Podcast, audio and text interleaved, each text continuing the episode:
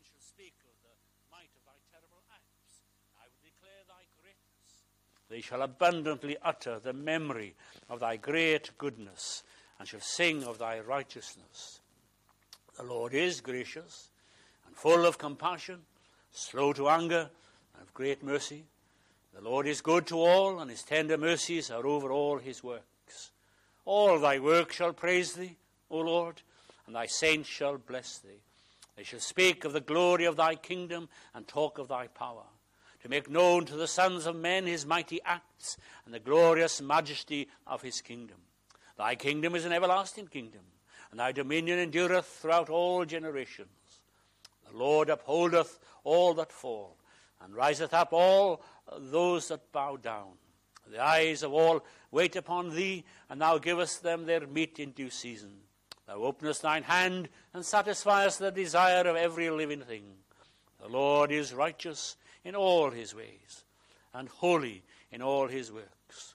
The Lord is nigh unto all them that call upon him to all that call upon him in truth. He shall fulfill the desire of them that fear him. He also will hear their cry and will save them. The Lord preserveth all them that love him, but all the wicked will he destroy. My mouth shall speak the praise of the Lord. Let all flesh bless his holy name forever and ever. Amen. Let's pray. Gracious Father, we thank you for the privilege of being here this morning to worship the great God of heaven. We pray, O Lord, that you will bless us and help us and encourage us and do us good for Jesus' sake. Amen. Amen. A little amen from Eliza. Sing 17.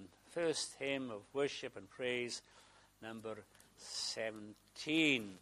My God, how wonderful thou art, thy majesty, how bright, how beautiful thy mercy seat in depths of burning light. Number 17.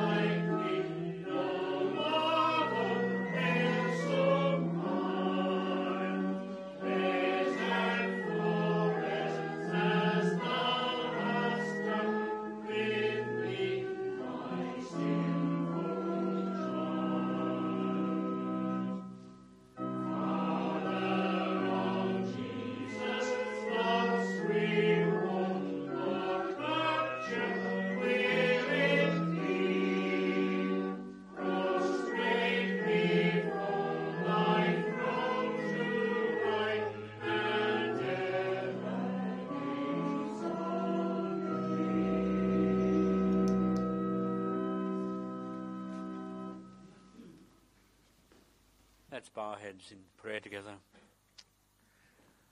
Our gracious God, as we come before Thee again on this bright Sunday morning, we thank Thee that that hymn sums up much of what we would want to say. How wonderful Thou art! How gracious and good Thou art! Lord, we pray that uh, we may arise above our circumstances and our difficulties and our trials and sorrows and griefs and worship the great God of heaven in whose hands are all things, from eternity to eternity. All things are in your hands. You declare the end from the beginning. There's nothing, nothing but nothing passes your, uh, uh, fails to pass your attention, as it were, of which you do know, you know nothing. You know everything about everybody, every single second of every single day. Lord God, you know us. You know the week uh, uh, through which you've just come, the week which will be before us, before us in your will. You know all things. You are a great God. It's no wonder the psalmist says, Great is the Lord and greatly to be praised, and his greatness is unsearchable. Who can find out the ways of God? His wisdom, His excellency, His majesty, His sovereignty, His holiness and righteousness and goodness, His mercy, His love are beyond us. We left ourselves, we're not capable of seeing, understanding, believing these things. We thank you, O Lord, that we've come this morning with some sense of, of who and what you are. Uh, the heavens declare the glory of God, and the firmament show his handiwork, day unto day unto speech, and night unto night showeth knowledge. We thank you for this great creation, which surely tells us there's a great creator behind all these things. It didn't just happen, it didn't just fall into place by some evolutionary progress over billions of years. The Lord God made them all. And we acknowledge that. But we thank you there's something special as we come to a place of worship like this, to a place where the Bible is read and proclaimed, because therein is God revealed. We can see and know and learn much of yourself from creation, but it's limited. As we come to the scriptures, we, we have revealed the, the, very character of God, the very nature of God, and particularly, especially in the person of the Lord Jesus Christ. And we come to worship this God Father, Son, and Holy Spirit, triune God, triune Jehovah, God of the covenant. We worship Thee. And so we come this morning, and we thank you for your mercies and your blessings, for your providences. We confess, oh Lord, we find it difficult sometimes to understand what's happening and what's going on, but we do trust you. Our times are in your hands. And Lord, we wish them there. We wouldn't have it otherwise. We wouldn't be left to ourselves. We know uh, whom we have believed. And I'm persuaded that he is able to keep that which we've committed unto him against that day. We know that he who has begun a good work in us will perform it, will continue it until the day of Christ. We know that all things work together for good to them that love God, who are the called according to his purpose. We know that you know. Hallelujah. And so we come this morning and we commit ourselves to thee, we commit our service to thee. We pray that those present and those who are watching, listening by uh, digital means may be helped and blessed and encouraged. Lord, do us good. Wherever we are, whatever we are, we need to know more of the goodness of God in our hearts and our lives. We need to know some of His tender mercies. We need to know some of His compassion. Lord, be with your people here this morning. Do us good. Where else can we go? Who else cares?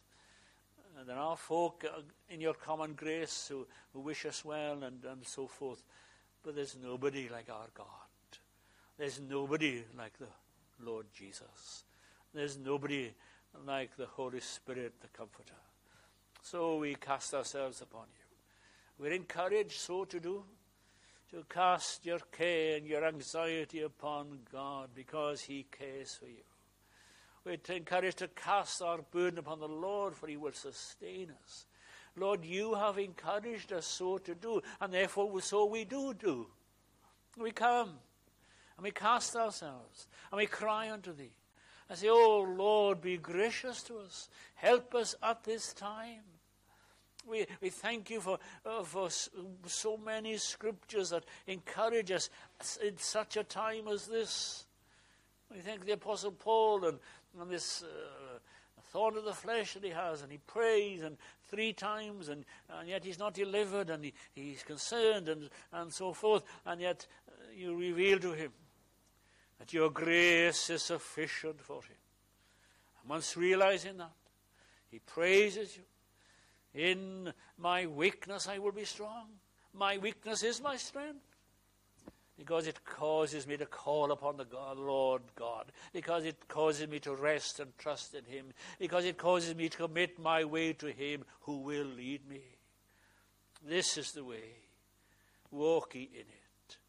Oh Lord, we pray then. Bless us, help us, encourage us. Be with those who have particular concerns at this time. Particular, Lord, you know us. You know us. You know our names and our addresses. You know us. Be near to us, we pray. We pray for the gospel as it goes forth in this place and similar places in Hailsham and district.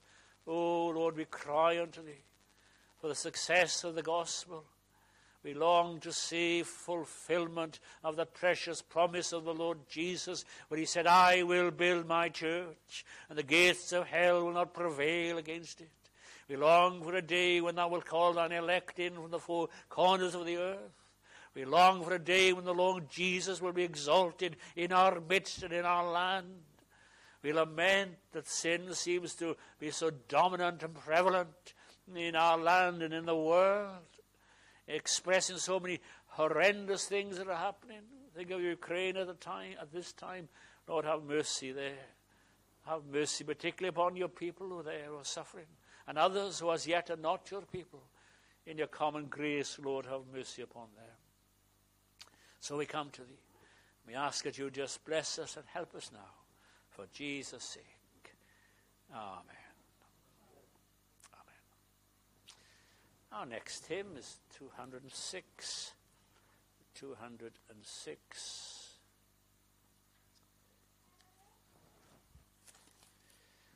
Glory, glory, everlasting, be to him who bore the cross, who redeemed our souls by tasting death, the death deserved by us, spread his glory, spread, spread his glory, who redeemed his people thus. 206.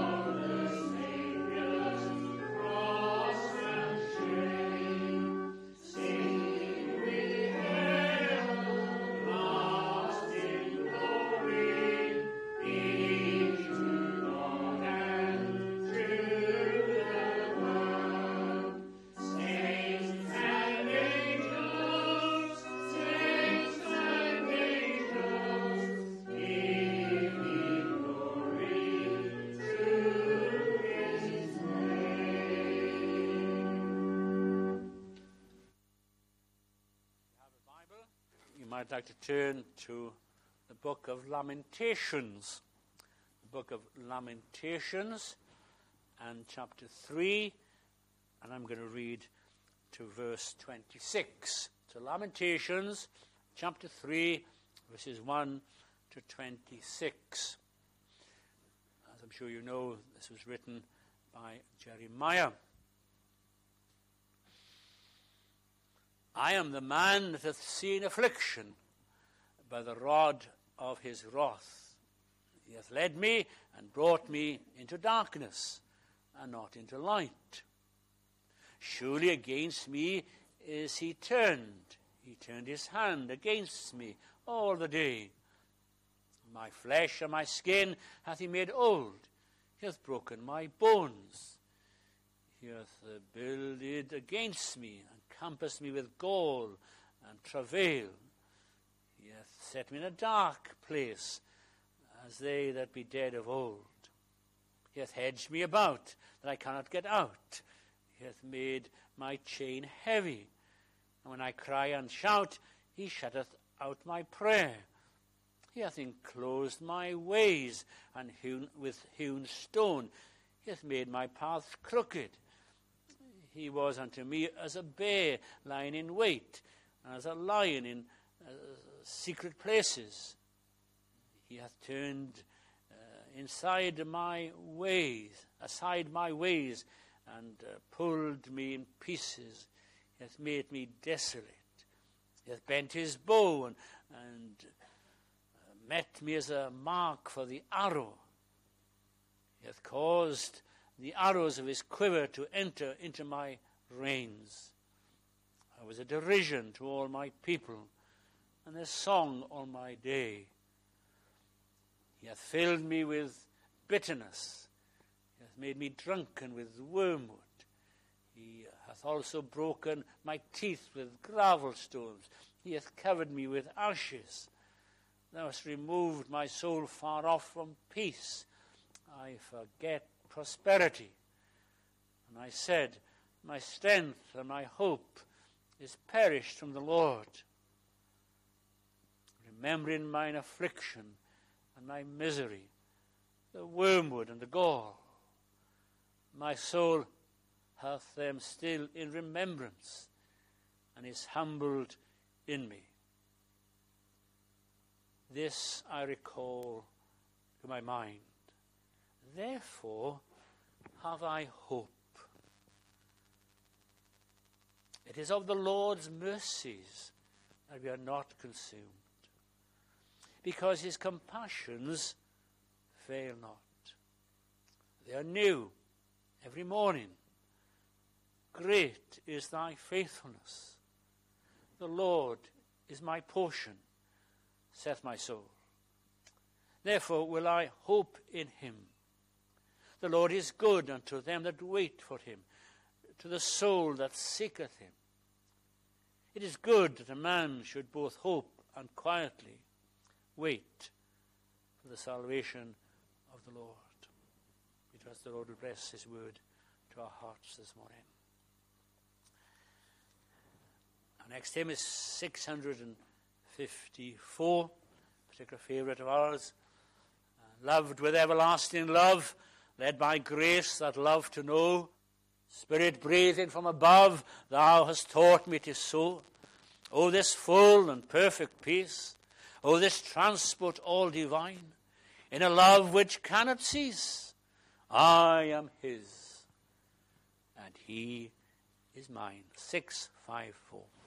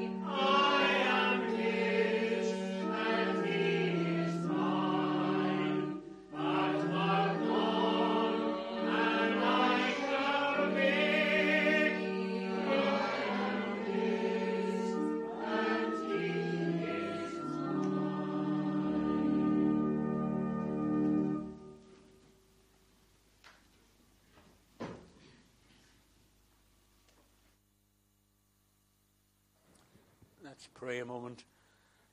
Gracious Father, as we come to your word, we praise you for it. You've not left us to ourselves, you've given us the whole Bible. And we believe that all scripture is given by inspiration of God and is profitable uh, for the man, the woman of God, thoroughly furnished unto good works. Reveal, Lord, your will, your mind to us this day from your word by the Spirit for Jesus' sake. Amen. Over recent months, I've been reading through in the morning Jeremiah. If you're familiar with Jeremiah, it's a difficult book because of the difficult circumstances in which he ministered. Uh, we'll come to that in a little while. And then I moved on from Jeremiah to Lamentations. And perhaps two weeks, perhaps three weeks ago, I read verse 1. I am the man that hath seen affliction. I thought, wow, wow. I thought, well, I know a little of that as some of you, and most of us, I guess, sometime in our lives, to a lesser or greater extent. I am the man that has seen affliction. And knowing that I was going to preach here, I thought um, we might do something on affliction and the biblical reasons why God allows us to be afflicted. And I had several little headings. And then this week comes along, and I thought, you know, that might be appropriate at another time, but really I want to go from that verse to verse 23. And because of the context of that verse and the following verses, and if you paid attention as I was reading it, it seems to get worse and worse and worse. He says, I am a man who has seen affliction, and he talks about God's wrath and the way he feels God has dealt with him, and, and all these horrible, terrible things.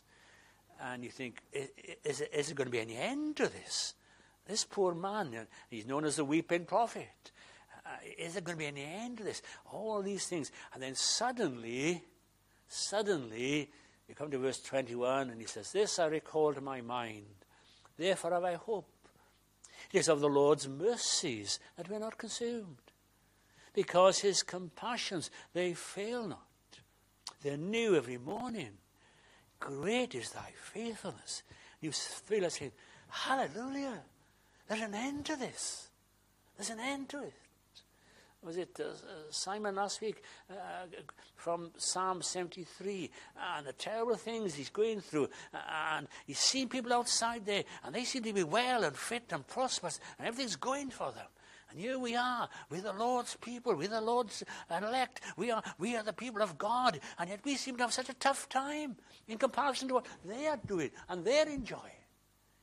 And so he turns aside into the sanctuary.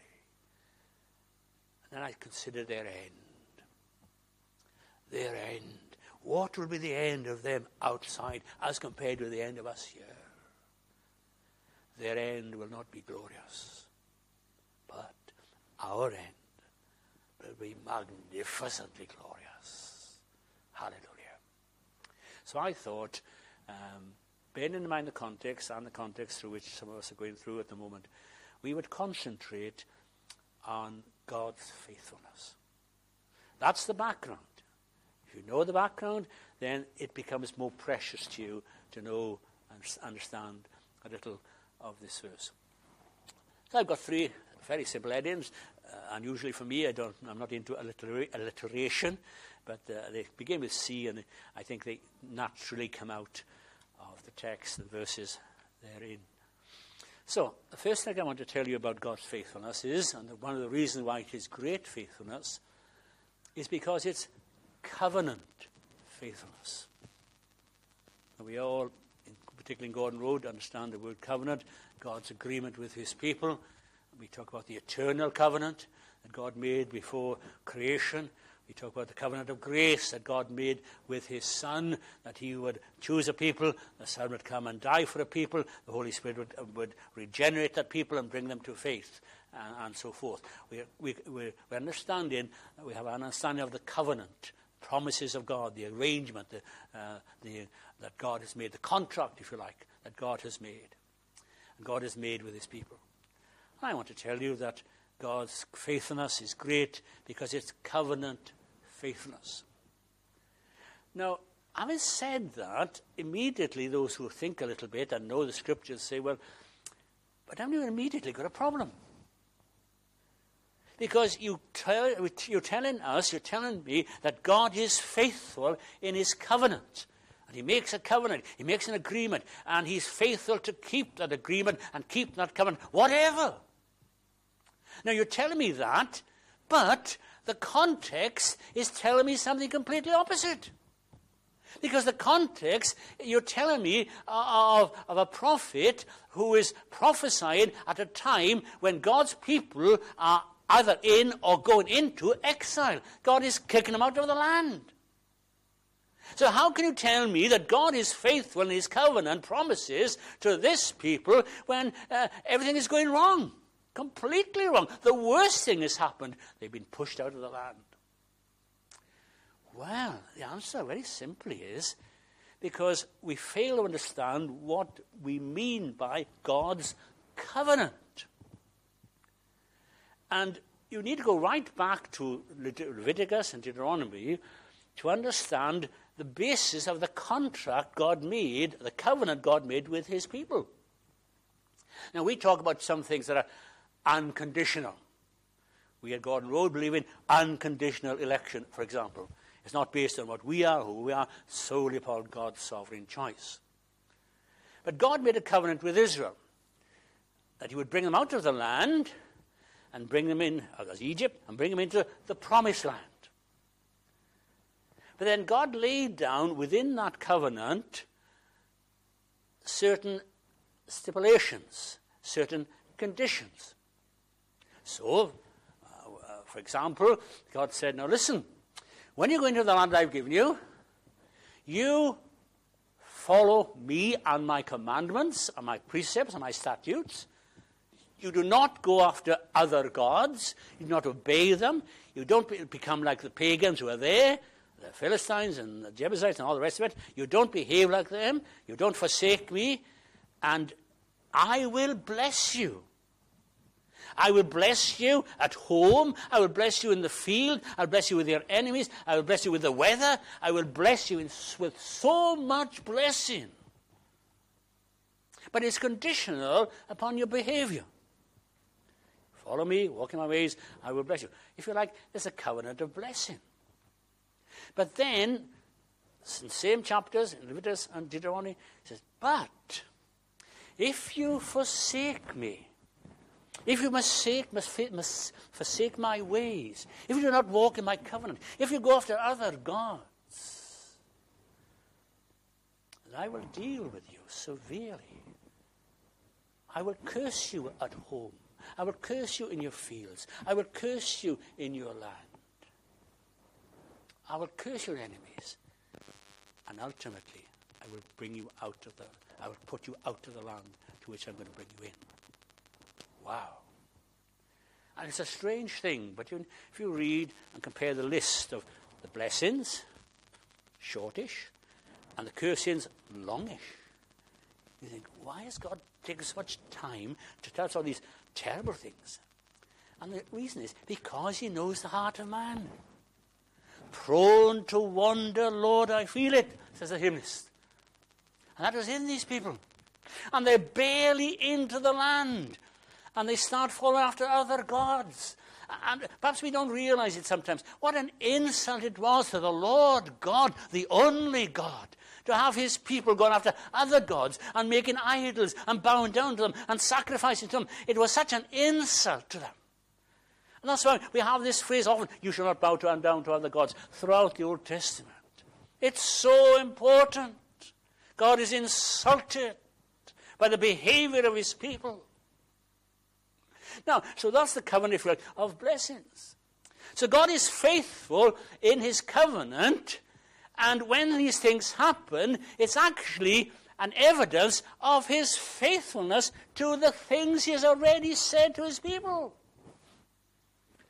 See, we think of God's faithfulness must be that God blesses us all the time, every time, irrespective of what we do or think of am. And God says, no, that doesn't work like that. I will bless you if you walk in my ways. But if you do not walk in my ways, then I will deal with you. Even if you're my child, even if you're my people, I will deal with you. And sometimes God deals with us severely. Now, I have to be careful. I realize I have to be careful, and I'll give a little a rider in a moment, if you like. But I have to be careful because I know that God deals with us in various ways for various reasons. That's why, when I thought about preaching on affliction, I was going to go through the levels, what I call the levels of affliction. Because they're different. The reasons for affliction are different. And it's the last thing I want to say this morning or imply this morning that if you're going through a time of affliction, then God is smacking you. I'm not saying that. Because there are various reasons why God allows us to go through afflictions, and they're not all God smacking us. In fact, sometimes God puts us through affliction because He loves us so much. You think that's contradictory. It's not contradictory. Let me just read you some verses in Hebrews 12. It's not a subject that's oft preached on, perhaps because we don't like it. It talks about God chastening his people. So, from verse 5 My son, despise not the chastening of the Lord, nor faint when thou art rebuked of him. Listen to this. For whom the Lord loveth, he chasteneth, and scourgeth every son whom he receiveth. If he endure chastening, God dealeth with you as with sons. For which son is he whom a father does chastens not? If you are without chastisement, uh, whereof all are partakers, you are bastards. You're illegitimate, and not sons. But fathers corrected us according to the flesh, for their own good, for their own pleasure. But God, God, He chastises us, that we might, for profit, our profit, that we may partakers of his holiness. For no chastening for the present times to be joyous, but grievous. Afterwards, it, uh, it receives the peaceable fruit of righteousness, etc. So God sometimes chastens us for our good. There's nothing worse than a spoiled child. You know that. I remember seeing a woman on television, and she said she never corrects her child, she never disciplines her child because she loves the child too much. I thought, what a load of nonsense. What she's saying is she loves herself too much. And she couldn't stand the child to say, I hate you, mother, as children do. She couldn't bear the rebuke from a child because she wouldn't give her the toffees or sweets or whatever she wanted to. A wise parent, because of the love they have for the child, will chastise them. But you see, that's not the only reason. There's a reason whereby God wants to bring the best out of us, and so he puts us through the, the crucible of suffering, for example. Uh, it's not that we, we, are bad people, but he wants to up the level. And so he puts us through a crucible, and he, cre- he takes off the froth so the silver is more pure, the gold is more pure. 2 Corinthians 12, Paul it's not that he's a wicked man and God said, I'm going to slap him with this, with this, this, this uh, thorn of flesh. No. God, Paul says, in case I was exalted above measure. And in case, notice what he was, in case I think, you, you know, I'm a supersonic apostle here. I've been, I've been in heaven or the seventh heaven. I've seen wonderful things. Not, I can't talk about wonderful things. Yeah, yeah, I'm great. Wow, you, you come and hear me and pay for it. God says, no, that's never going to happen. Because I'm going to allow something in your life that's going to cause you a problem may have been eyesight. That's my little, theory. I can't prove it, but that's my little theory. And Paul realizes this is God's doing. And says, okay, I'd rather have this thorn in the flesh than be exalted in my own sight, be puffed up, and be proud. And then the other little thing Job. We love Job, don't we? Job was not a sinful man. In fact, he was a man of integrity and godliness and trust. And when Satan comes and they have this chat, you know, in Job, uh, and God says, Have you considered my servant Job?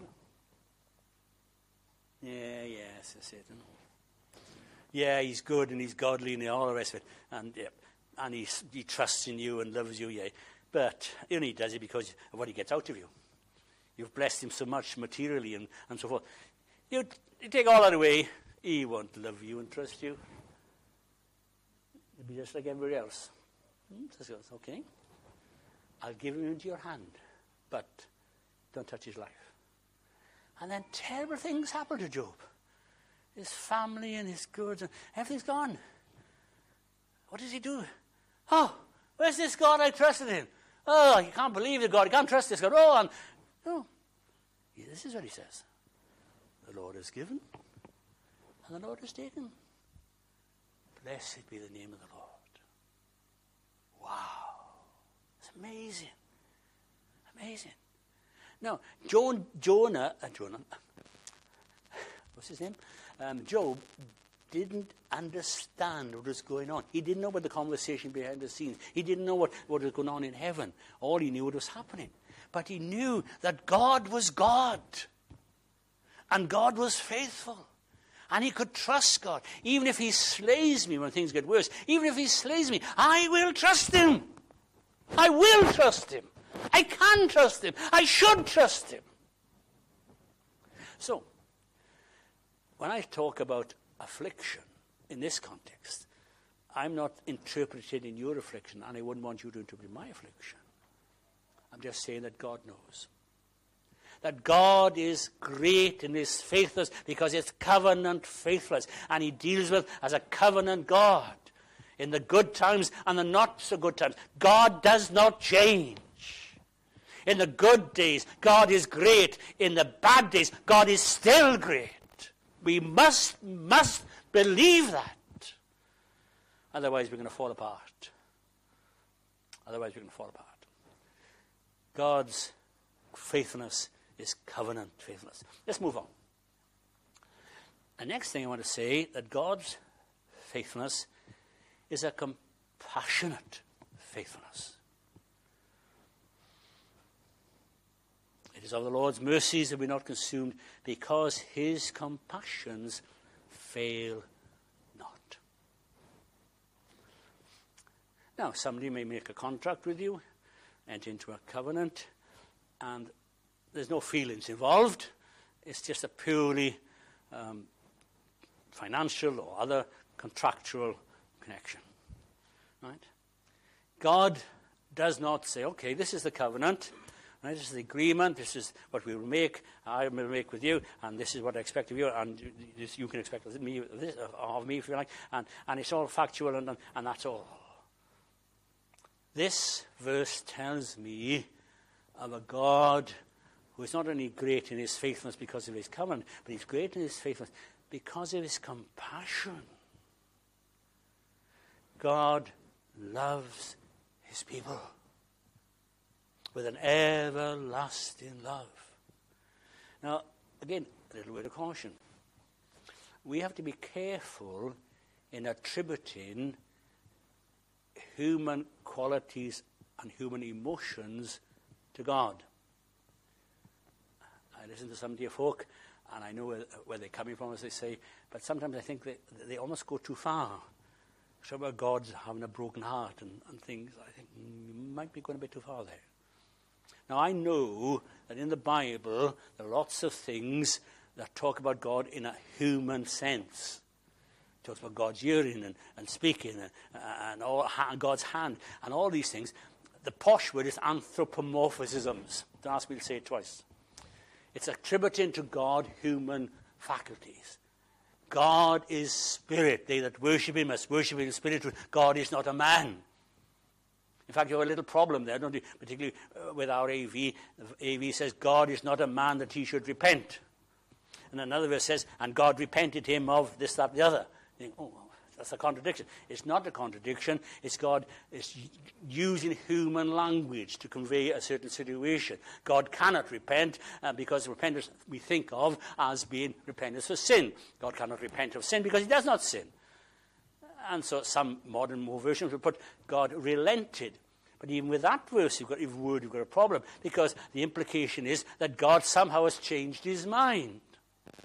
God looks at the state of situation in, in Noah's day, and it grieved him at his heart, and it repented him that he'd made man. You get the impression that God has said, I didn't think this would work out like this. Well, I didn't see this coming. These people are dreadful. I wish I'd never made them in the first place. God does not change. And the old Puritans would put it like this God cannot change his will, but he can will a change. There's a difference there. So all things are known to God, obviously, from the end to the beginning. He knows everything. God is never surprised. God is never shocked. But sometimes there are situations which, to, to make us see how dreadful a, a position is, a situation is, uh, whatever's going on, to make it come out alive to us, as it were. The author, Moses or others, under inspiration of the Spirit, gives us this human picture of a God who is grieved and angry uh, and so on. Stephen last week helpfully uh, took us to and, and God's pleading with his people and, and saying, How can I give you up? I, I, I love you so much, and, and, uh, and so on. Although you've gone astray, I want you to come back. I want to love you, and want you to love me again. And all this is human language. But it's real language that God's given us to understand what He is like. He is not indifferent. We put it in negative terms. In all their affliction, he was afflicted. You have those verses in Exodus where God says to us, I know their sorrows. And it's not the sense of, I know it because I've seen it. Oh, I'll make a note of that. Okay, today such and such happened. Okay. Yeah, I'm sorry for that. There's almost a God being involved in that. Now, this is difficult, and I, I appreciate that. But God's knowledge is not just academic or theoretical. God's knowledge of us and our sorrows is personal. It's almost as if God is there in the situation, if we could but see it. God is compassionate, full of compassion. We read that in Psalm 145. God is full of compassion. Now, one thing I love about the Lord Jesus is that the compassion there is real and actual. God's compassion, in a sense, because He is God, He, he cannot feel emotion in that sense. But the Lord Jesus, God in the flesh, could feel compassion. I'm reading, uh, I've just finished a, a, a, a, chapter in a book.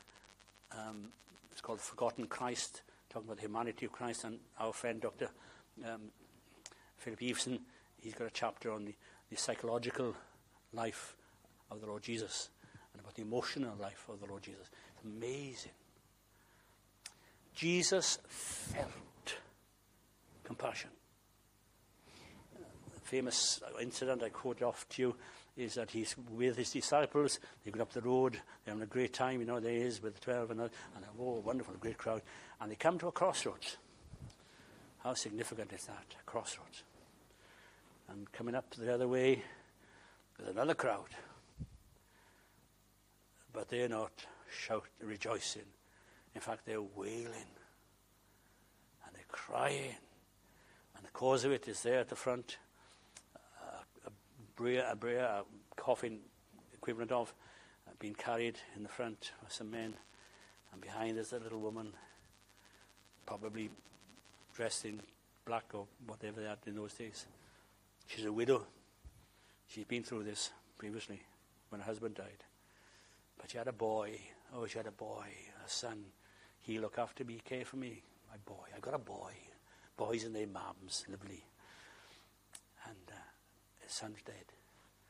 And she's there and she's weeping and she's crying. And, and the two crowds meet. And Jesus sees it. And the Bible says, and he felt compassion. Oh, did he ever? He's a boy who's got a mother. He has compassion for this woman.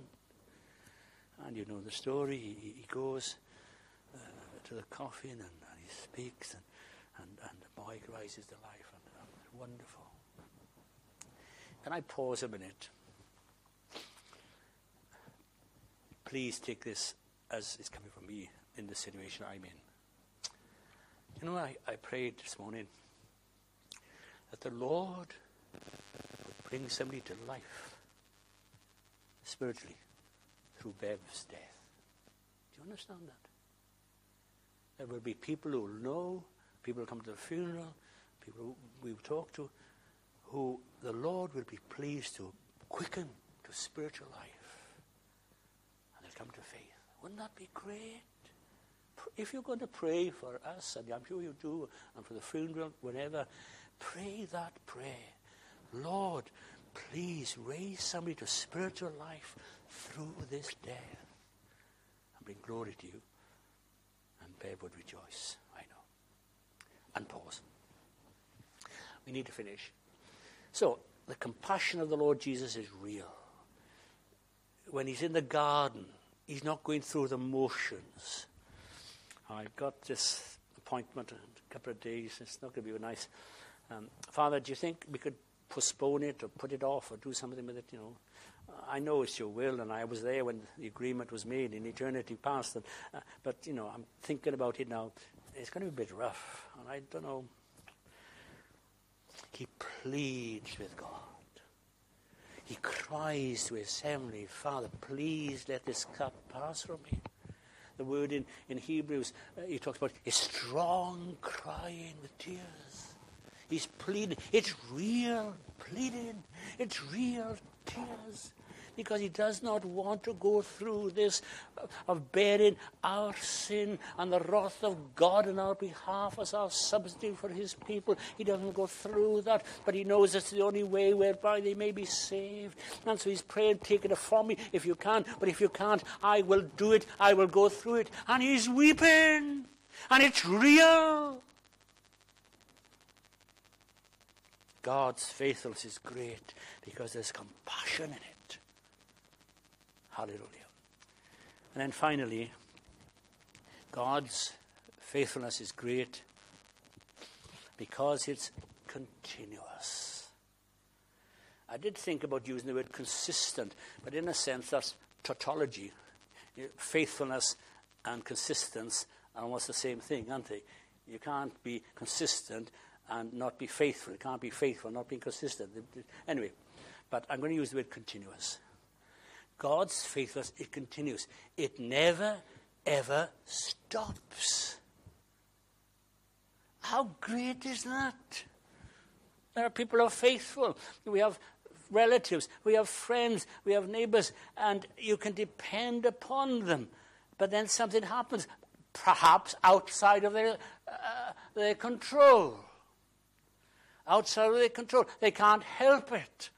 Uh, they've promised to meet you, uh, but they can't get to the meeting because something's happened. The car's broken down, or, or they, have had an injury, or they've had an accident, or they, are not well, or something else has come up, and they just can't fulfill that promise they made to do what they said they would do. We've all done that, and we uh, have been subject to it, I'm sure. This never, ever happens with God. He never says, I've got a day off tomorrow. Don't bother me. I'm too busy with other things. Thank God there's a continuance. Every single day, God's faithfulness is great. It's never less, it's never more, because it never needs to be more. It's total, it's complete. Hallelujah for that. We don't normally raise our hands in Gordon Road, you know, but sometimes I think, yeah. Hallelujah. This is great. This is great. God has, back to the covenant, God has pledged himself to his people to be faithful. There may be times when God says, I've got to deal with you, but you but his faithfulness will never stop. Was it when the prophet, uh, prophets I am the Lord. I change not. Therefore, your sons of Jacob are not consumed. Hebrews 13 8. Little verse sneaks in there. Jesus Christ, the same, yesterday and today and forever. Praise his name. Sometimes I think about the Saviour he doesn't have moods. Doesn't have moods. He's not like us. Sometimes in our family, our daughters would go to their mother to ask for something, and uh, they would say, Ask your father, but not today. He's having a bad day today. Wait till tomorrow. The Lord Jesus is never moody.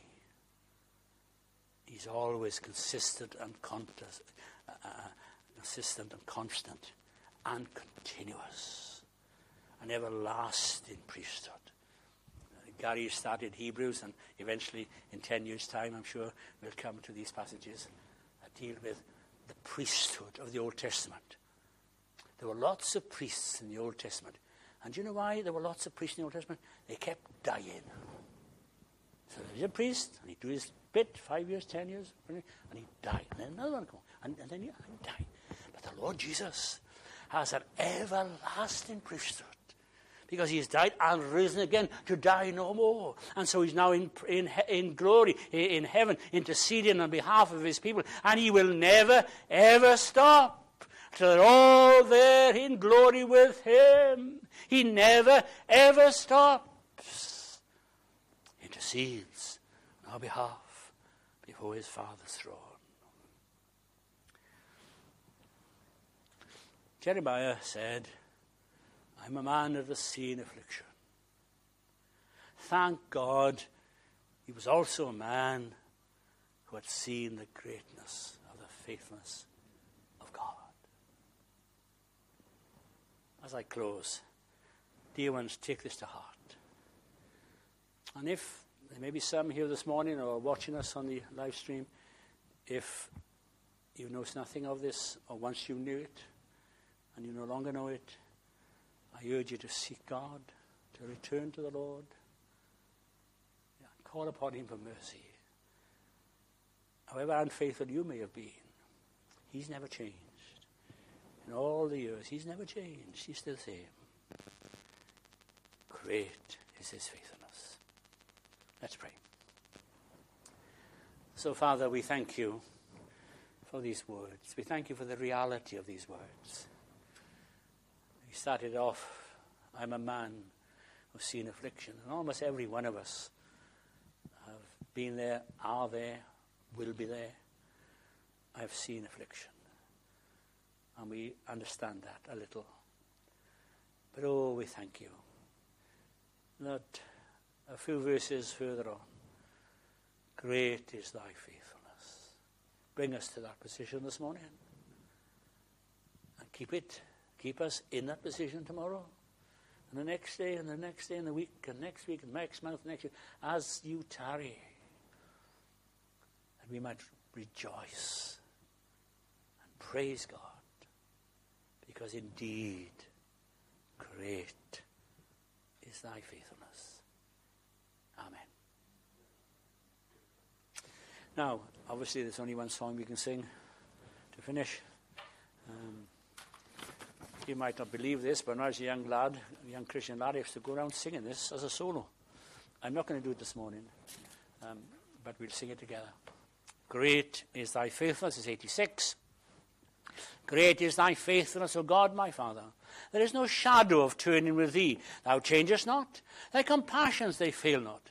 As thou hast been, so forever wilt be. Great is thy faithfulness, great is thy faithfulness. Morning by morning, new mercies I see. All I have needed, not wanted necessarily, but all I have needed, thy hand hath provided. Great is thy faithfulness, Lord, unto me.